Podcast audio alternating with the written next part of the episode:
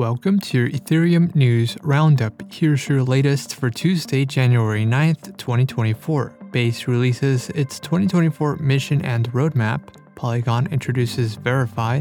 An unauthorized post from the SEC announces a false Bitcoin ETF approval. And OpenSea introduces an integrated wallet.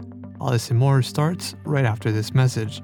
This episode is sponsored by Harpie, an on chain security solution for Ethereum based wallets. Harpie helps you detect and prevent malicious transactions before they execute, safeguarding your assets from theft in real time. Secure your wallet for free at harpie.io forward slash ETH daily.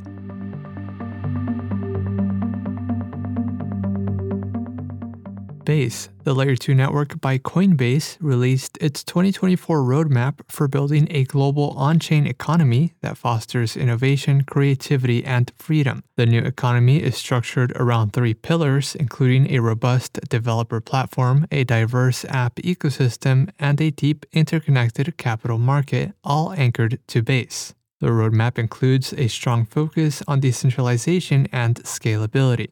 Key initiatives involve advancing Base towards a stage 1 rollup by implementing fault proofs, exploring alternative fault proof implementations, and reducing transaction fees. Base also aims to enhance the on chain user experience and expand the adoption of ERC 4337.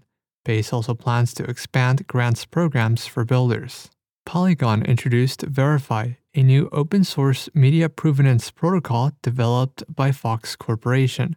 Currently in beta and built on Polygon Proof of Stake, Verify is designed to help media companies authenticate the history and origin of their content, including images, audio, and text, by allowing publishers to register their content. Content registered on Verify is cryptographically signed on chain, which allows consumers to easily identify content from verified sources using a Verify tool. Verify aims to address provenance issues related to AI generated media Verify also allows media companies to grant usage rights for their content to AI platforms. A compromise of the SEC's X account led to a significant market volatility event following a false announcement of a Bitcoin ETF approval.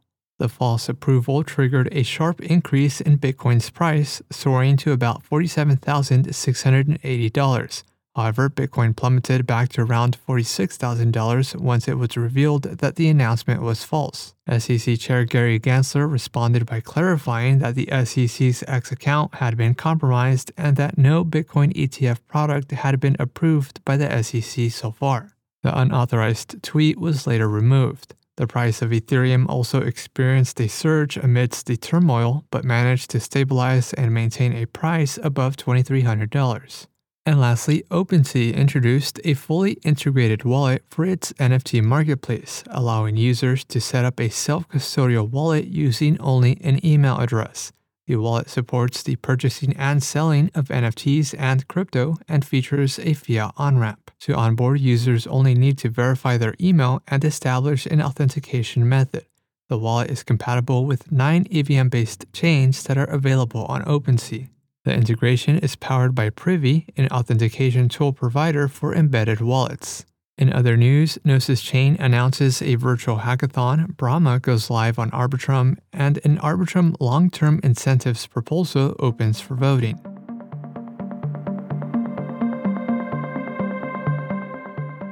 This has been a roundup of today's top news stories in Ethereum. You can support this podcast by subscribing and following us on X at ETH Daily. Also, subscribe to our newsletter at ethdaily.io. Thanks for listening. We'll see you tomorrow.